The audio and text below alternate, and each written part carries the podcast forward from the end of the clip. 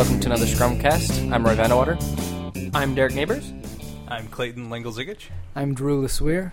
I'm Chris Coneybeer. I'm Jade Meskill.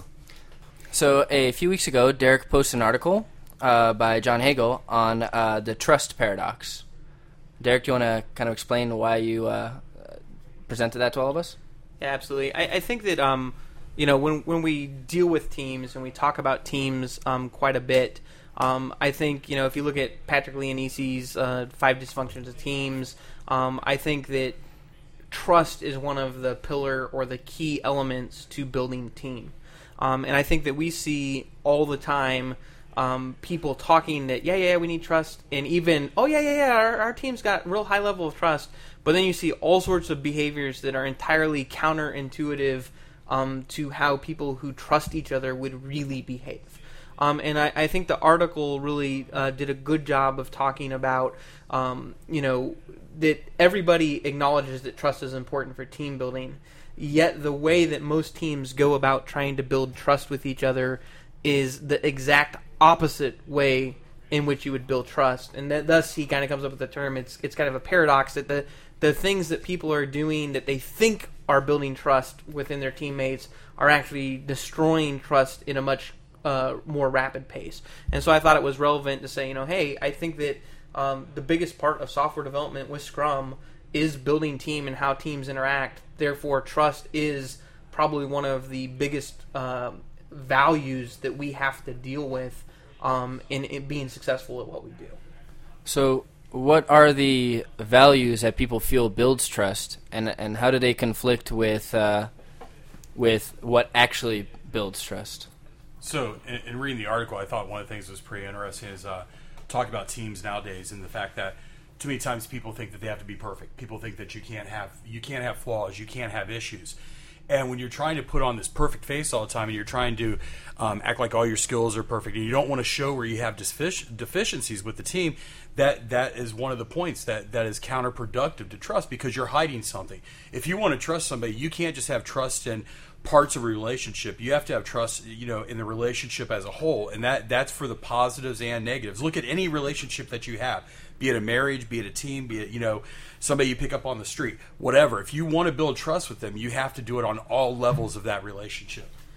I think one of the best stories I, I heard about this is uh, we were talking um, at one of the Scrum gatherings about pair programming and uh, Mike Cohn mentioned that you know uh, that he was one of the first people to kind of start uh, with some of the pair programming, and he said, you know, the the story of how we got there was kind of funny, and that was um, that you know I had been working with uh, one of the big five consulting firms, or I can't remember the the exact uh, place he was working, but. Um, he took an assignment that was um, a job that was all code in C and he said, you know, I really had never coded in C before, but I had kind of done some C in school, and I figured I could probably fake my way through it um, and kind of learn over it. And I really wanted uh, to do that particular work. And so he said, you know, I, I flew flew out there and I got in there, and uh, I was really nervous that I was going to be ousted. That you know that they realized would realize I didn't know C. And the next day, another guy that was joining the team um, from the company came and flew in and um, uh, we started talking about the work, and push came to shove, and uh, I felt vulnerable for a minute, and I went ahead and I told him, you know, hey, I just want to be totally honest with you. You know, I really don't know C, but I'm a bright guy, and I think I can really get up to speed.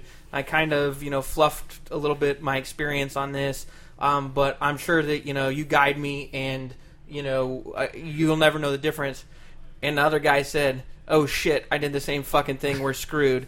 And so they said, well, how about this? How about every time we're working on code, we're working on the exact same piece of code so that if we completely fuck this up, they have to fire us both. They won't know who to fire because we're both doing the same thing. And he said, I'm pretty sure we invented program uh, pair programming um, because of that. I think that, you know, why it's a funny story, I think it's a perfect evidence of how when you actually build trust and are vulnerable, which I think is one of the key components of trust – to be able to say like, hey, I just want to let you know I'm not really competent in this, but I'm willing to make up deficiencies and work my best to get the best out of us. And somebody else is able to make the same thing. They came up with a solution that ultimately was better for everybody. Meaning the project was entirely successful. They both really got up to speed with C. You know, best of all outcomes. Whereas if both of them would have holed up and tried to lay blame that, well, you know, oh well, he just doesn't know what he's doing or whatever, the project would have failed. Neither one of them would have learned. You know, it would just would have been disaster across the board. And I think too too often in teams, there's no of availability to express vulnerability that actually allows for good solution making to happen and good bonding to happen.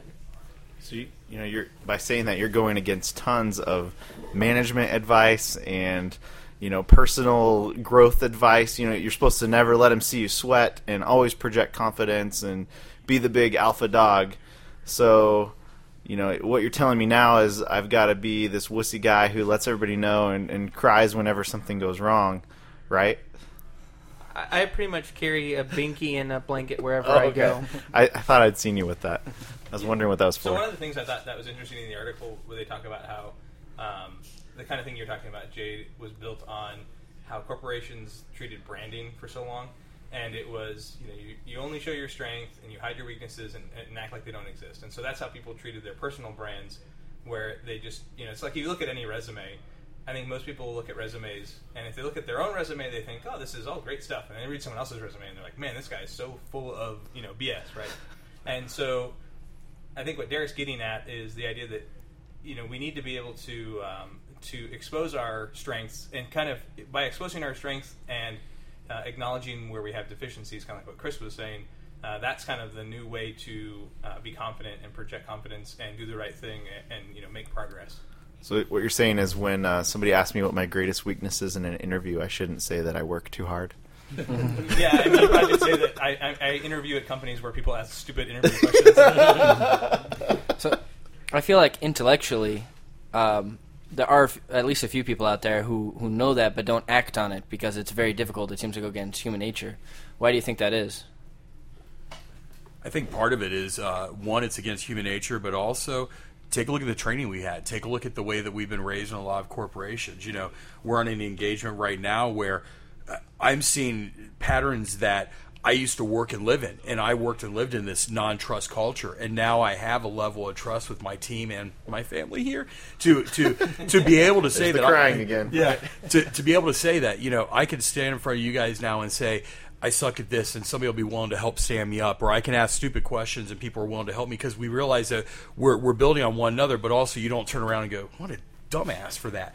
Where before in the corporate world, you were treated like that. So, and I think that goes back to some of how, how are we teaching people what is excelling, what what is making you different than somebody else, and sometimes that's all about finding your secret project and working on it and hiding it from everybody instead of making sure that you're doing something as a team and learning together. I mean, we're seeing where we have silos right now in some of the information on our current engagement, and there are trust issues right at at the very bottom of that. You know, and I think that if, if these people were able to trust and open up a little bit more instead of worrying about somebody else looking at them and going, "You suck at this," they have so much knowledge that they could bring together. They could move together. They could move forward so much faster. So. Yeah, I think I think a lot of this too is um, a, a lot of it's fear driven, um, and so fear driven and peer culture driven. And what I mean by that is, you know, I, I believe it's uh, Ken Robinson talks talks a little bit about this. You know, if you take a um, five year old into a crowd of people and you tell them to dance or to perform, um, they'll do so no problem. And if everybody in the room starts cracking up, they'll probably get even more crazy with whatever they're doing because they're getting a reaction. If you take a 35 year old person and put them in a room of strangers and say dance, they're like, no way. And even if they did, if somebody criticized it, they would stop immediately and totally shut down um, because of response. And I think I think we kind of have the same self preservation mode, this mechanism that says, well, I don't want to be vulnerable because if I'm vulnerable to my peers and my peers react in a negative way, um, like I, I have no other way to deal with it. And so my way to deal with it is to shelter it or camouflage the weakness so that I'm not attacked in that area. And I, I think you know, you know, from uh, Robinson's perspective, a lot of that's the heart of where creativity is, right? When you're when you're in an, a mode where you're able to say, "I'm going to try things that people might laugh at me for," is when you have the highest propensity to do the most magnificent things. when you're operating in a mode that I don't want to do anything that anybody could possibly laugh at or criticize at, that you're actually shutting down your limit, or you're limiting yourself severely.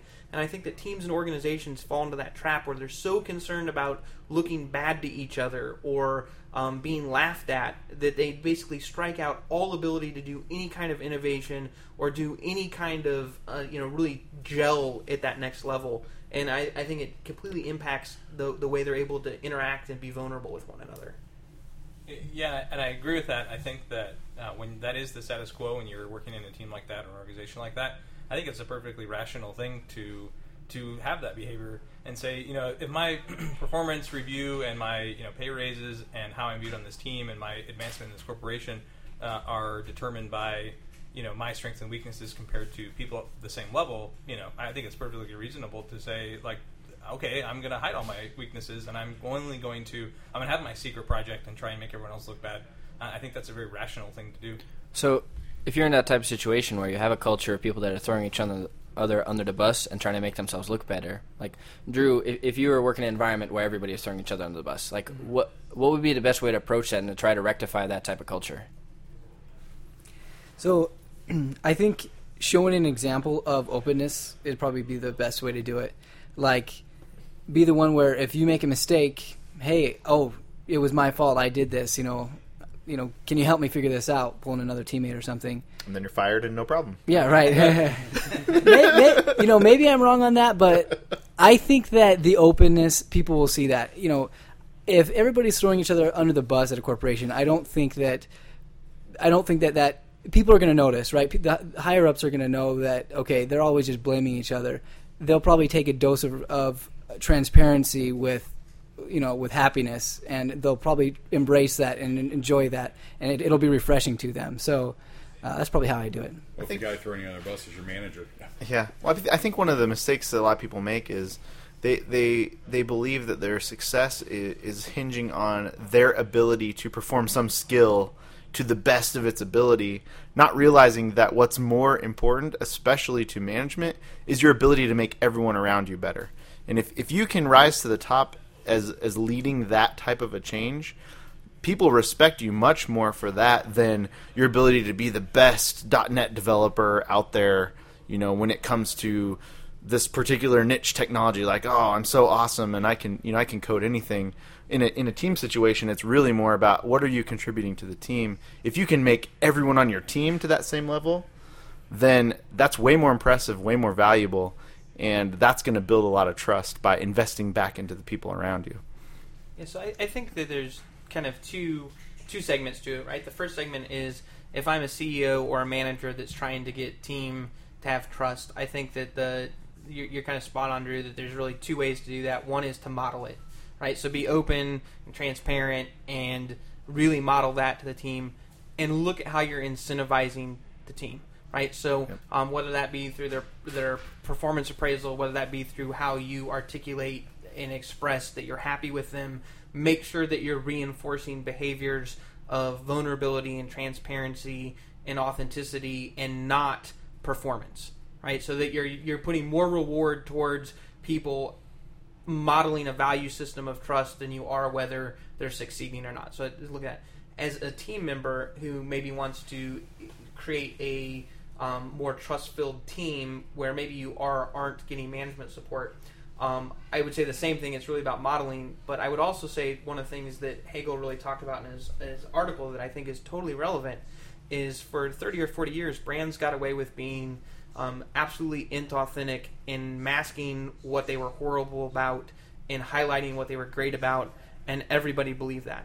We've come to a point now that um, you know, once you spill 100 million gallons of oil into the ocean, it doesn't matter what you do to try to PR that up. People know that that PR is bullshit.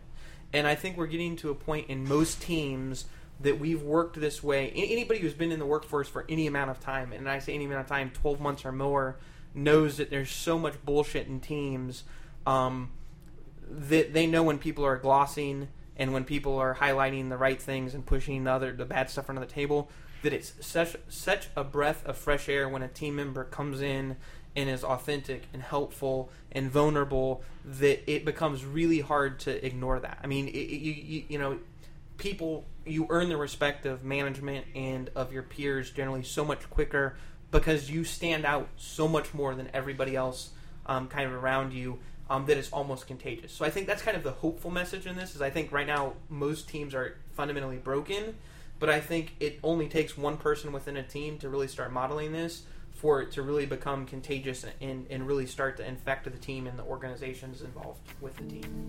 I think that's it for today's Scrumcast. Thanks for joining us.